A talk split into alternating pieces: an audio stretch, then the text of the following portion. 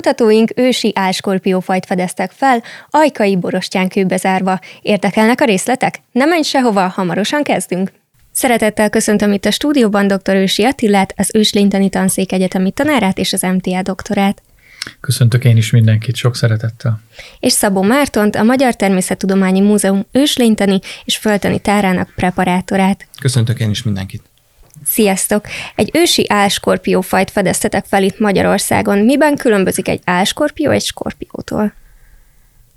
Kezdjem én, Attila? Hogyne, hogyne, mondj csak. De az álskorpióknak a neve az azért álskorpió, mert ugye nem valódi skorpiókról beszélünk, tehát ha elképzelünk egy skorpiót, ugye van két nagy módosult olló tulajdonképpen, és egy méreganyaggal rendelkező faroktöv is.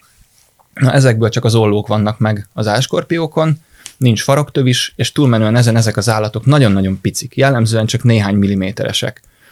A mai napig élnek, rengeteg fajuk van, 3700 fajuk van, ha jól emlékszem, és a mai napig a, a Kárpát-medencének az életközösségeinek a részét képezik. Könnyen lehet, hogy én itt, ahogyan elsétáltam a, a, az eltetőm mellett, százával sétáltam el mellettük, csak nem is láttam őket, mert annyira picik. Tényleg mindenütt ott vannak a fák kérgétől, az avarban, madárfészkekben is megtalálhatóak, tehát nagyon elterjedt csoportról van szó. Hogyan őrződik meg egy ilyen álskorpió? Hát a fosszilizálódás folyamat az nagyon változatos. Sokféle példát láthatunk erre a földtörténeti múltból, a, a kőzetekben tulajdonképpen. De ebben az esetben, amiről itt szó van, ez egy különleges megőrződésnek a, az eredménye, méghozzá úgy, hogy egykori gyanta folyta körbe ezt az áskorpiót. Ez az áskorpió valamilyen módon beleragadt valamilyen fának a gyantájába, majd ez a gyanta, ami végül is egy szerves anyag, tulajdonképpen maga a gyanta is, a közeg is egy fosszíliának tekinthető, ez megőrződött, megmaradt, kövesedett, és a gyantából borostyán lett, és a gyantában, a borostyánban megőrződött álskorpió fosszília is tulajdonképpen így a legapróbb részleteket megőrizte, ami aztán egyszer csak előkerült. Hogyan leltetek rá erre a borostyánkőre? Hát ez úgy történt, hogy még a 2010-es évek végén, ha jól emlékszem, 2018-ban történt, már voltak előzetes eredményeink ajkait zárványokról, tehát mondhatjuk úgy, hogy valamennyire szakmai körökben már híre ment annak, hogy mi ezekkel a maradványokkal foglalkozunk. és én éppen itt voltam az eltén, és Novák János, az eltének egy, egy kutatója, áskorpió szakértő, megjelent a tanszéken, és mondta, hogy hallott arról, hogy hát itt borostyán zárványok is előfordulnak itt a mi érdeklődési körünkben, és hogy hát egész véletlenül az ajkai, ajkai darabokban nem találtunk-e áskorpiót. Én nagyjából képben voltam akkor már, hogy milyen zárványaink vannak, áttanulmányoztam az összes követ, ami, ami volt, amink volt, de azonnal tudtam a Jánosnak válaszolni, hogy ne haragudj, de nincs. Úgyhogy a Janinak akkor úgymond dolga végezetlenül kellett innen távoznia, de ez engem nagyon nem hagyott nyugodni és írtam a Facebookon egy, egy ősmaradvány gyűjtéssel foglalkozó csoportban, egy amatőr gyűjtő csoportban, hogy hát ne haragudjatok, nincs nektek véletlenül ajkaitotok, amiben áskorpió van? Ilyen szúrópróbaszerűen, tényleg, mintha lottóznék. És néhány percen belül jött egy, egy üzenet, hogy hát de van. Ilyen csodával határos dolog, és ez elvezetett bennünket egy Szabó István nevű nagyon lelkes, nagyon kommunikatív magángyűjtőhöz, aki el is hozta ezt a követ ide, az eltére, és itt az eltén meg is néztük ezt a követ. Először azt gondoltuk, volt bennünk egy ilyen gyanú, hogy hát nem biztos, hogy áskorpió lesz, lehet, hogy csak valami egyéb lábú, de megnéztük a követ, belenéztünk a mikroszkóba, és ott voltak ezek a kis ollója az állatnak. János is egyért, mondta egyértelműen, hogy áskorpióról van szó, úgyhogy egy ilyen, ilyen véletlen sorozatnak köszönhetjük, hogy megtaláltuk ezt a követ egyáltalán. Említetted az ajkaitot, ez milyen között már, mint borostyán, de hogy akkor ajkához kapcsolható, gondolom, hogyan jött ez létre ott? Hát ez az ajkait, ez egy nagyon érdekes dolog, mert eh, sokáig ásványnak tekintették, azt hiszem ma hivatalosan nem tekintjük eh, így egy ás, önálló ásványfajnak, hiszen, ahogy említettem, ez egy fosszília végül is, hiszen egy fosszilizálódott gyanta, tehát egy egykori növénynek az anyaga, amely átalakult molekuláris szinten is bonyolult nagyméretű szerves molekulákból fölépülő gyanta anyagról beszélünk, ami aztán kövesedik, és tényleg olyan kemény, mint a kő vagy az üveg, viszont nagyon gyakran nagyon könnyen törik. Na most maga a név, hogy Ajkait, az Ajka városa után jött, ami oda vezethető vissza, hogy amikor a 19. század vége felé elkezdték, második felében elkezdték bányászni Ajka környékén az ajkai kőszenet, amely egy körülbelül 85 millió évvel ezelőtti mocsári, lápi világnak a terméke az eredmény. Egy, egy mocsár rendszer volt ott akkoriban azon a területen, ahol nagy vastagságban képződött valószínűleg év tíz, év százezeredeken keresztül mocsárban kőszén. Az ott élő növényeknek a gyanta anyaga az, ahogy kifolyt, megkeményedett, borostyánnal alakult, és ezekben a kőszén rétegekben megőrződött. Ezeket a gyanta darabokat már eleink, a 19. század végén dolgozó geológusok, paleontológusok megtalálták, és meg is jegyezték a korai publikációikban, hogy nagyon gyakoriak ezek a gyantadarabok a kőszén rétegekben, akkor még kezdetben nem is ajkaitnak hívták, hanem csak gyantadaraboknak, aztán valaki elnevezte, ezt Marci talán jobban tudja, ajkitnak, Ajkit, igen. és akkor aztán lett ajkait. Ez egy nagyon jó ilyen, mondjuk úgy, hogy ilyen technikai kifejezés arra vonatkozóan, hogy ezt a típusú gyantát tudjuk azonosítani. De ugyanakkor ilyen típusú gyanta, ami ma már sejtjük, hogy milyen valamifajta nyitva termő növényeknek a gyanta anyaga, ebből a korból, szóval ehhez hasonlók vannak máshonnan is a világból, azokat nem ajkaitnak hívjuk, valaminek nincs is így külön neve, ha jól tudom, csak egész egyszerűen kréta borostyán anyag, mondjuk itt a Libanonból, vagy Szibériából, és így tovább. De ez itt igen gyakori, régóta ismerjük, és az árványtartalmát is már a korai kutatók valamilyen szinten felismerték, mert amikor mi először foglalkoztunk, találkoztunk ezekkel a gyantadarabokkal, jóval az áskorpió lelet úgymond felfedezése vagy, vagy, vagy megismerése előtt, igen, akkor már a különböző gyűjteményekben, mint a akkori Magyar Állami Földtani Intézet gyűjteményében, van a Magyar, vagy a Magyar Természettudományi Múzeumban, ezeket már felcímkézték nagyon egyszerűen, hogy mintha valami pók lenne benne, valami hangya lenne benne, ugye, valami igen, ilyesmi. Igen. Tehát ezeket meg elismerték, de részleteiben esetben igazából annak ellenére, hogy közel 140-150 éve tudtuk, hogy van ez a nagyon értékes leletanyag, a gyanta, és benne ezek a zárványok, senki nem foglalkozott velük. Milyen maradványokat találtatok eddig így ajkaitokban?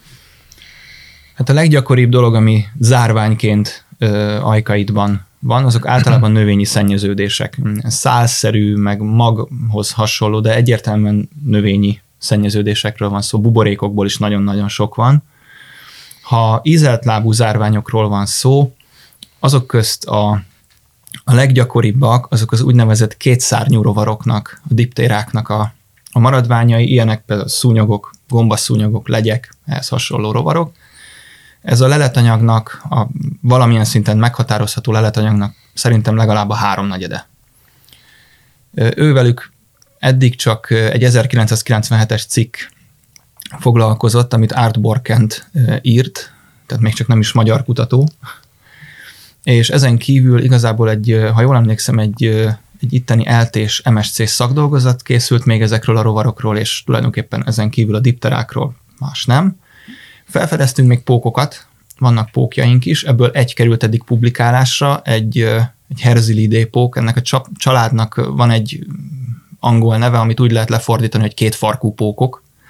A, a szövőszerveik ilyen farokszerűen, farokszerűen kalimpálnak az utótest végén, és tényleg úgy néz ki, mintha két farka lenne ennek a póknak, nagyon aranyos kis népség.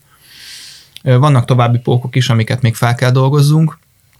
Bogarak is vannak, ebből eddig egy lett publikálva egy pattanó bogár. Vannak darazsak, ebből hármat publikáltunk eddig, Csótányaink is vannak. Eddig kettő csótányt találtunk, és egyet publikáltunk belőle, egy vélhetően irizáló ilyen metálszínű csótányt, és, és most nem olyan régen került ugye az áskorpió publikálásra. Milyen módszerekkel vizsgáltátok ezt az áskorpió zárványt? Hú, hát ezt mindennel, amit el tudtok képzelni, ez egy olyan utat járt be, hogy tehát ezt Tényleg. említetted, hogy ez egy kicsi dolog, tehát Igen. nyilván muszáj volt mikroszkópokhoz folyamodni. Igen. Igen, ezek nagyon sokféle technika van. Igazából a, a kulcsa az egésznek az, hogy azt a módszert kell kiválasztani, ami erre az anyagra és erre a mérettartományra a legjobb képalkotási technika. Ha lehet 3D-be. Na most ennek van egy nagyon egyszerű módja, az ember beteszi egy egyszerű binokuláris mikroszkóp alá, és belenéz a gyantába, és már is sok mindent fog látni, akár százszoros nagyításon egész apró részleteket, tehát ez már egy, egy, egy nagyon jó.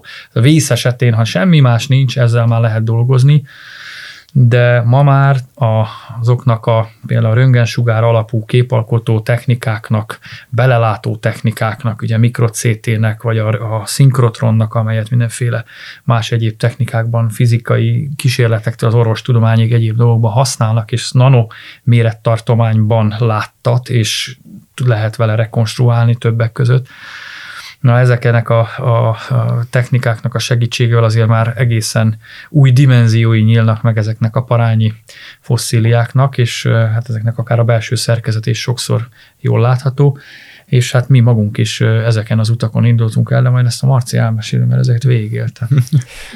Hát a, igen, az e, első dolog, ami értelemszerűen kéz alá feküdt, az az, hogy belenézünk a mikroszkóba, és megnézzük, mit látunk hogy egy borostyán zárványt szépen átesőfényű mikroszkópban meg tudjunk nézni, az nagyon-nagyon sok szerencse kell.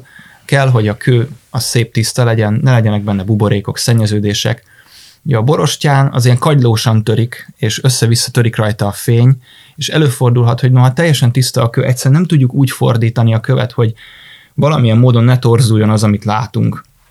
És itt is volt egy ilyen probléma sajnos, és így nagyon hamar felmerült, hogy hát ezt meg kell CT-zzük ezt a követ valamilyen módon, vagy CT, vagy bármilyen hasonló 3D-s képalkotó módszer, és a Novák János, akiről az előbb ö, említést tettem, ő neki az ismerettségei révén ö, eljutottunk Hamburgba, a Deutsches Elektron intézetbe, a Daisy-be, ahol egy szinkrotron tulajdonképpen megkaptunk egy éjszakára, mondhatjuk így is, ez egy ilyen tulajdonképpen egy erőmű méretű, hatalmas szerkezet, külön mérőszobákkal elképesztő volt ott lenni, és ott beszkennelték ezt a követ. És ebből kaptunk egy nagyon-nagyon szuper felvételt, egy 3D-ben körbeforgó modellt erről az áskorpióról, rengeteg mindent meg lehetett róla már akkor is mondani, de ez nem volt maradéktalan, nagyon sok dolgot még így sem láttunk.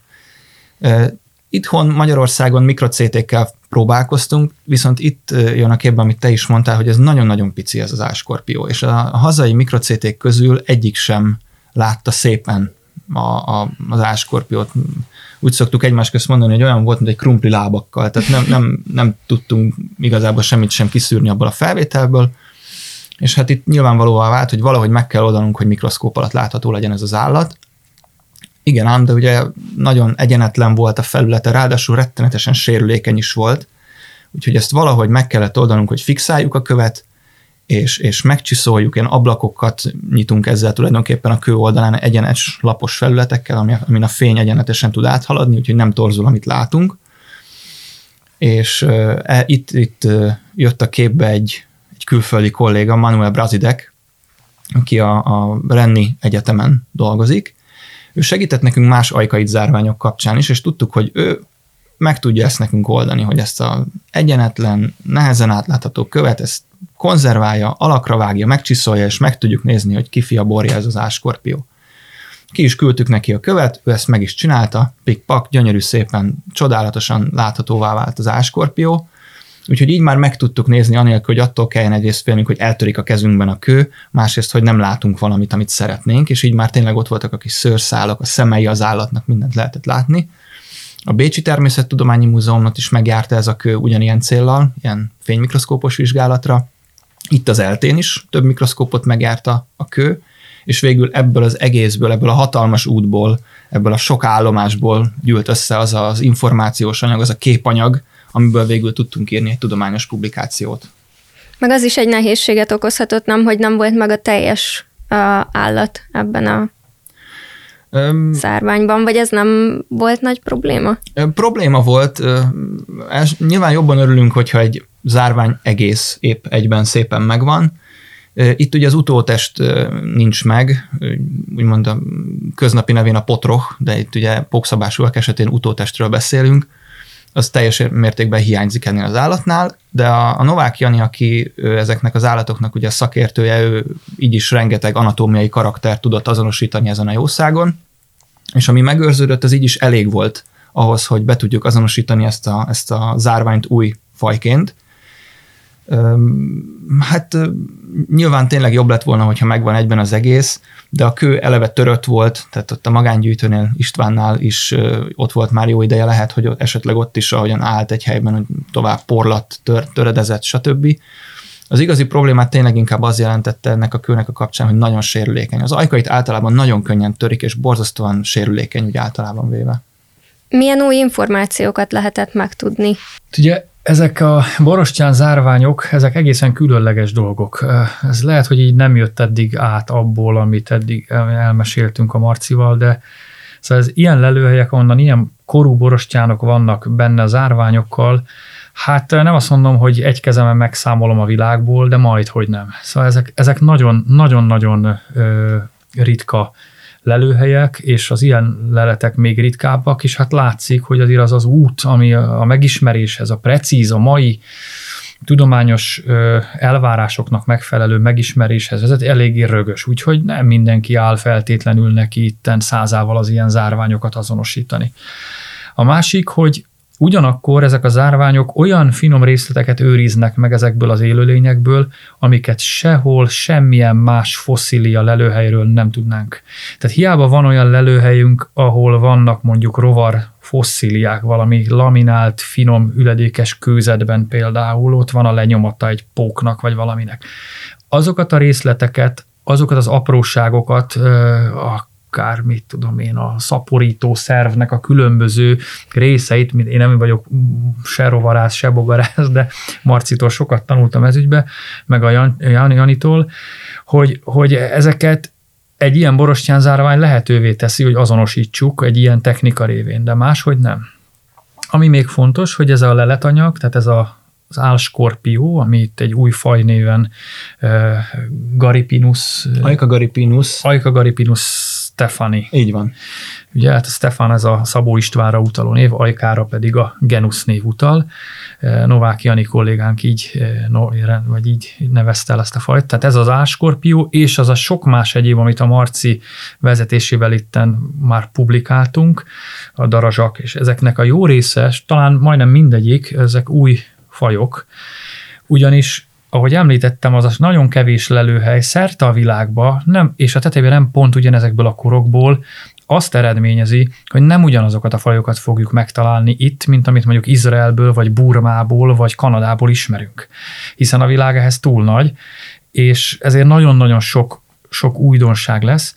A másik, hogy ezek a leletek, ezek a borostyán darabok, ahogy említettem, hogy az ajkai kőszén rétegeiből, ezekből a kőszén rétegekből jönnek ki, amit Ajka városa határában 150 évig bányáztak, és tüzelt el az sok a, a, a lakók, ugye, hogy melegen tartsák a házaikat. Mennyi borostyán mehetett veszendőbe, ugye, de még így is milyen sok minden került elő, és ezek geológiai értelemben ezek a kőszenes rétegek a borostyánokkal együtt egy idő intervallumot, egy idő pillanatot képviselnek, mondjuk így, körülbelül 85 millió évvel ezelőtti időszakot. Ezek mind, mind egytől egyik abból az időből vannak, amikor a bakonyi dinóink, az iharkúti dinoszauruszok is éltek. Ez rétegtanilag, geológiai értelemben kb. ugyanaz az idő, csak 25 kilométer választott el az Iarkuti Dino lelőhelyet, akkori területet ettől a mocsárvilágtól. És amíg Iharkútról egyetlen egy rovart sem ismerünk körülbelül, mert abban a kőzetben, ahol a csontok vannak, nem maradtak meg ilyen fosszíliák. Itt viszont vannak a borostyánok ezekkel a szuper zárványokkal, és a borostyánok mellett nagyon sok egykori gerinctelen állatmaradványa van, csigák, kagylók, osztrakódák, és itt tovább sok minden, amelyek az akkori vízi környezetre, egyáltalán a környezetre sok mindent, sok infót hordanak. Hát a másik pedig a növényvilág, amit ugye nagyon jól, hát elég jól ismerünk, de lenne azért még mit tenni itt ebben a kérdésben, amik megadják azt a környezeti hátteret, a klíma, a csapadék és egyéb dolgok tekintetében, aminek segítségével egyre jobban megismerjük ezt a, ezt a bakonyi szárazulatot, ami itt valaha létezett, amin rangáltak a dinóink erre-arra, ott repkedtek ezek a mindenféle szúró, szívó rovarok, amiket annyira manapság nem szeretünk. Úgyhogy egy egy teljesen új szegmensébe enged bepillantani ez a leletanyag, ez a borostyán leletanyag, aminek még csak kapargatjuk a felszínét egyelőre. Tehát akkor kibővíti az élővilágról alkotott tudásunkat, Igen. eddigi Igen. tudásunkat. Nem is akárhogy. Vannak esetleg olyan magángyűjtők, akik ezután az akció után jelentkeztek, hogy nekik is vannak érdekes ajkaitjaik? Hát Vagy bármi más? Azt először is le kell szögezni, hogy ugye nagyon kevés borostyánból gazdálkodhatunk. Amit begyűjtöttek és múzeumi gyűjteménybe szállítottak, az néhány fiók. A Magyar Természettudományi Múzeumnak az őslénytárában van nagyjából két fióknyi, aztán a, a, a Föltani a Föltani Intézetben is van két fióknyi nagyjából, és ez összesen mondjuk olyan, ha egy darabszámot kéne satszoljak, azt mondanám összesen ilyen ezer darab, de ezeknek a mérete mondjuk a zöldborsó méretűtől a cseresznye méretűig változik, egy-két nagyobb példány kivételével. És ebből kell gazdálkodjunk, úgyhogy igencsak bízunk abban, hogy a, a lelkes magángyűjtők azok követik a munkásságunkat, tetszik nekik, amit csinálunk, és hát látják, hogy, hogy mint például ennél az áskorpiónál a, a velünk való együttműködésnek van valamilyen gyümölcse. Azt is hozzá kell tenni, hogy ha találunk egy ilyen követ egy magángyűjtőnél, mondjuk egy magángyűjtő behoz egy ajkai darabot, és meglátunk benne egy gyönyörű pókot, és be lehet azonosítani faj szinten új faj, akkor az egy úgynevezett holotípust fog képezni, ez az új faj leírásául szolgáló etalon példány. És ennek múzeumban van a helye, ennek közgyűjteményben van a helye, úgyhogy ezt úgymond meg kell érteni a magángyűjtőnek is, hogy azt nem tarthatja meg. Ez, ez, ebből volt már nekem ö, szócsatám magángyűjtővel, de ebből egyelőre szerencsére még itt az ajkait kutatás kapcsán nem volt probléma, és így is István nekünk adta ezt a példányt, és úgy gondoltuk, hogy azzal honoráljuk ezt, ugye, hogy róla nevezzük el. Jánosnak meg nekem okay. volt ez a, ez a gondolatunk, hogy esetleg így lehetne ezt honorálni, és bízunk benne, hogy a, a jövőben, ha egy magángyűjtő talál otthon egy cipős dobozban egy szép ajkaitot, akkor behozza nekünk, hogy hello, fiúk, lányok, találtam otthon egy szép ajkaitot, nézzétek meg, van-e benne valami. Ennek mi mindig nagyon fogunk körülni, akármennyi darabunk is van, mert ennek a mondjuk ezer kőnek tényleg csak egy töredékében van zárvány. Én még egy aprósággal kiegészíteném azt, amit a Marci mondott, hogy azért mondjak példát is még, hiszen végül is ez a Szabó István féle borostyán is így jött be, hogy a magángyűjtő ajándéka, de e, sok évvel ezelőtt tartottam egy előadást Ajkán. Viszonylag gyakran szoktam a, ugye, a Alma Mater, már tágabb értelemben is, és akkor már ez az egész borostyán kutatásunk elindult valamikor ott a tízes évek eleje közepetáján. Szerintem ott voltál te is akkor, Marci. Igen. És akkor ahogy a borostyánról beszéltünk, és megpendítettük, hogy hát talán vannak még olyan bányász családok, ahol eh, ilyen hagyatékokban ott van egy-egy ilyen gyanta darab, ugye, az ajkai darab, vagy ilyesmi, és akkor oda jött egy ember, aki azt mondta, hogy neki van egy ilyen, nem lakik messze, mindjárt idehozza, vagy elhozza. És elrohant az előadás után, és 10 perc múlva visszajött, és hozott egy, eh, hát egy ilyen, mit mondjak, ilyen 6-7 centis kőszén darabot, amiben benne volt ilyen több folyás formájában eh, több centiméteres borostyán anyag az megvan, és azóta ezt már van, tudjuk, hogy vannak benne zárványok, de még nem jutottunk oda, hogy megvizsgáljuk. Ez volt az egyik. A másik, hogy a legnagyobb példányok, ugye a Marci említette itt a zöldborsótól a cseresznyéig, ezek, ez a klasszikus méret, de azért vannak bizony nagyobbak, sajnos nincs sok ebből. Amit a, talán a legrégebb óta ismerünk ilyen nagy példányt, az a Föltani Intézetben, hát most a szabályozott tevékenységek hatósága alá tartozó Földtani Intézet gyűjteményében van egy nagy példány, bár eléggé töredékes, olyan tenyérnyi körülbelül az a lelet, még azt se tudtuk megvizsgálni, illetve Kozma a Kozma Karcsi bácsi, aki a ajkai szénbányák geológusa volt, ő neki a tulajdonában volt egy nagy méretű öklömnyi darab, azt nekem hagyományozta Karcsi bácsi halála után a család. Azt aztán én a Marcival megnéztem, valamelyest szét is kellett törjük, hogy lássuk benne a darabokat, és ez mind a Magyar Természettudományi Múzeumban megy. Aztán utána a pók, a, a herzilit pók az abból van. És a pattanóbogár is. És a pattanóbogár is. Tehát ezek csak ennyi, hogy ez egy öklömnyi darab, és abban még, hát talán nem százával, de tucat számra vannak zárványok, amiknek a jó részét még a Marci meg se tudta nézni. Uh-huh. És a legutolsó az pedig valamelyik ilyen sajtóhír kapcsán egy ajkai tanárnő, nyugdíjas tanárnő írt nekem, hogy neki is van ilyen borostyán darab, és menjünk el, nézzük meg. És a feleségemmel egyik este elmentünk, meglátogattuk, és a hölgy odahozott egy, hát mint ez a bögre, majdnem akkora borostyánt, amiben már tudjuk, hogy vannak dolgok, és ezen kívül volt neki még egy, és még egy kisebb, és azt is odatta. Hmm. Tehát ezek ilyen, bár egy-egy példány, de ezek elképesztő értékes dolgok. Hát arról nem is beszélve, ugye, hát ez most már kicsit így a dínók felé húz a szívem, hogy azért nem csak rovarok éltek ott, és tudjuk, hogy egy borostyánokból nagy ritkán egészen extrém kivételes lehetek például toll, vagy, vagy gerinces állatok részleges fosszíliái, a gyíknak a lába, egy madárnak a koponyája, egy madárnak a szárnya kerülnek leírásra, úgyhogy talán egyszer majd valami ilyesmit is fogunk találni adnak sok teendőt ezek, a, ezek az ajándékok, de gondolom mindig örömmel várjátok őket. Az érdeklődő hallgatók nevében is kérdezem, hogy hogyan lesz valakiből preparátor a Természettudományi Múzeumban? Hát ez is egy igen kacifántos történet. Az egész úgy indult, hogy én 2014-ben költöztem fel ide Budapestre, és a, a Attilának a kutatócsoportjában kezdtem el a szakmai pályafutásomat, tehát az, amit én a szakmámban eddig elértem, az Attilának és a kutatócsoportjának a soha el nem múló érdeme.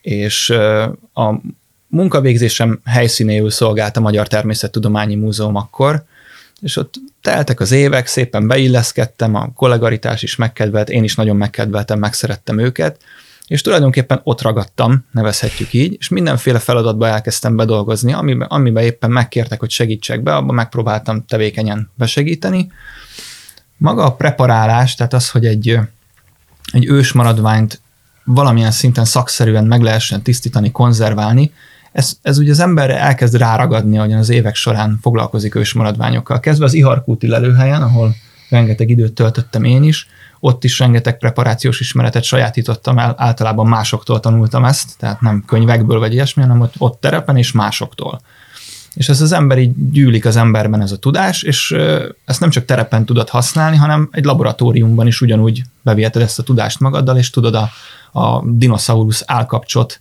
szakszerűen megtisztítani, ragasztani, konzerválni, és, és ha, ha oda kerülsz, akkor ugyanezt meg tudod csinálni mondjuk egy mamutnak a csontjával, vagy egy kagylóval, vagy egy tengeri sünnel is, és ez is egy tapasztalat, ami gyűlik, gyűlik, gyűlik és néhány évvel ezelőtt a, a Természettudományi Múzeum őslénytárában nyílt egy ilyen pozíció, és én azt megpályáztam, és így kerültem oda, úgymond határozatlan időre, tehát teljes állásba. Milyen végzettség kell ehhez?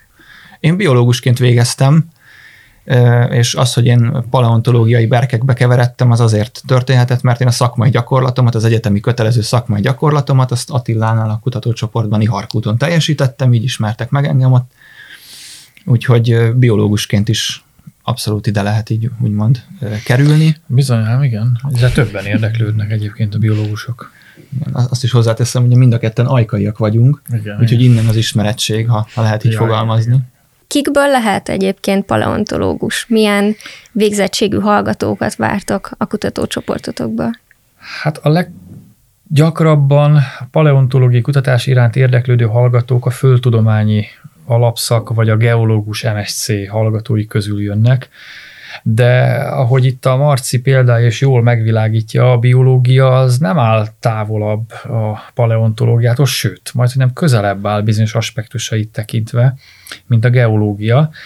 Mind a ez egy határterület ez az őslénytan, és hát az őslénytan nagyon sok irányban hasznos, használható, a múlt élővilágáról, a múlt élővilágát érintő folyamatokról szól ez az egész, amit mit kutatunk, amit tanítunk, és speciál az én kutatócsoportom, ami egy időben ilyen lendület kutatócsoport volt, ezt alapvetően inkább a paleobiológiai irányba próbáltuk terelni, tehát minket kifejezetten az érdekelt, hogy ezek az egykori ős állatok, sok tízmillió évvel ezelőtt élt ős állatok, ezek hogyan éltek, hogyan táplálkoztak, hogy mozogtak, és egyáltalán az egykori környezetről, nem csak egy-egy dínóról, hanem a körülöttük lévő világról minél többet megtudjunk.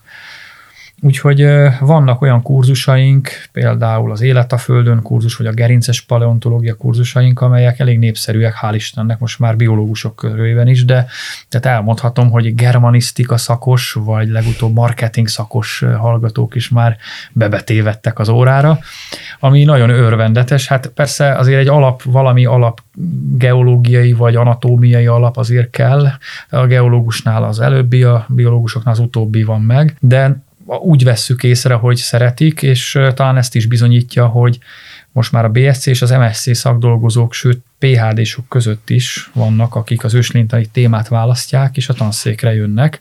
Tehát csak említhetném Makádi, Laci vagy Prondvai Edina kolléganőimet, akik biológusok MSC itt végeztek a, az eltén, és az őslintani tanszéken nálunk szakdolgoztak, illetve nálunk nem szakdolg, az egyik szakdolgozott is, a, a, illetve mindketten nálunk kezdték el és csinálták a doktori kutatásaikat is. Ha jól tudom, akkor érdeklődőket is szoktatok várni különböző helyszíneken. Erről egy picit mesélnél? Igen, hát ez az ajkai borostyán kutatása, az ajkaitnak a kutatása, ez egy spéci történet, ugyanis hát ezt megint nem mondtuk, de ezek szénbányákból kerültek elő, ezek a szénbányák mélyművelési szénbányák voltak, ezek ma már nem elérhetőek, úgyhogy per pillanat ajkaitot gyűjteni nem lehet, csak ha a lelkes biológia tanárok, kémia tanárok, vagy egyáltalán érdeklődők felajánlják nekünk ezeket a klasszeleteket, vagy egyáltalán magángyűjtők. Viszont ugyanebben a korban sok minden más élőlény élt, ezeknek a maradványait tárja fel többek között az Iharkúti dinoszaurusz lelőhely, ahol 23 éve folynak kutatások, és idén is tervezünk ásatást, ha minden igaz két hetes ásatást július végén, augusztus elején, és szerencsére nagy az érdeklődés, részben a tanszéken működő hallgatók, részben külsősök jóvoltából, úgyhogy most már külföldiek közül is négyen jelentkeztek Edinborótól egészen Szlovákiáig, akik ilyen a kollégák révén értesülnek arról, hogy ide lehet jönni ásni.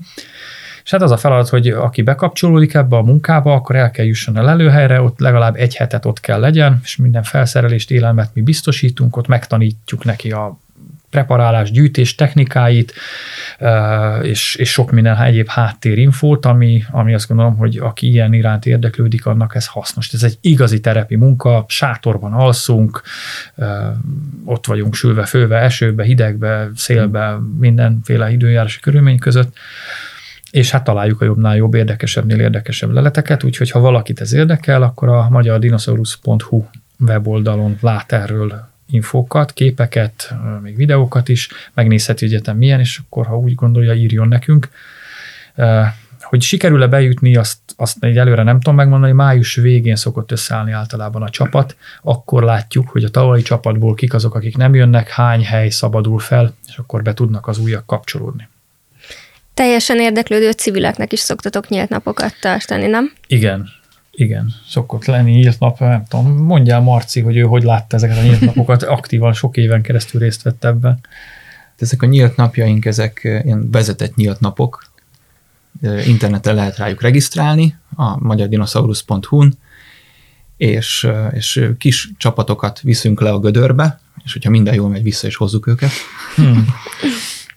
A közeli faluból egy ilyen kis vonat viszi ki az embereket a gödörnek a pereméig, ugye a Viharkúti bánya gödörnek a pereméig, ott ha én ott vagyok, akkor én veszem át őket. Általában nekem ez volt a legfőbb feladatom ezeken a nyílt napokon, hogy én veszem át ezeket az embereket, és én kísérem le őket magához a lelőhelyhez. És közben mesélek nekik a, a, az iharkúti bányászatról, hogy hogy fedezték itt fel a, a Attiláig a csontokat, az első csontokat, és amikor megérkezünk le a lelőhelyhez, ott zajlik aktívan a munka, láthatják élesben, hogy mi zajlik, hogy zajlik, ott Attila átveszi tőlem ezeket az embereket, és beszél nekik még többet. És utána, amikor végzett, akkor én meg visszaviszem őket a kis vonathoz, és uh, igyekszünk minél informatívabbak lenni, és minél több tudást, ismeretet átadni az érdeklődőknek. Nagyon szépen köszönöm a beszélgetést, és sok sikert kívánok a többi zárvány feldolgozásához, mert hát felsoroltátok, hogy milyen sok van. Köszönjük szépen. Köszönjük szépen. A hallgatóinknak pedig üzenem, hogy jövő héten ugyanitt, ugyanekkor találkozunk, tartsatok velünk.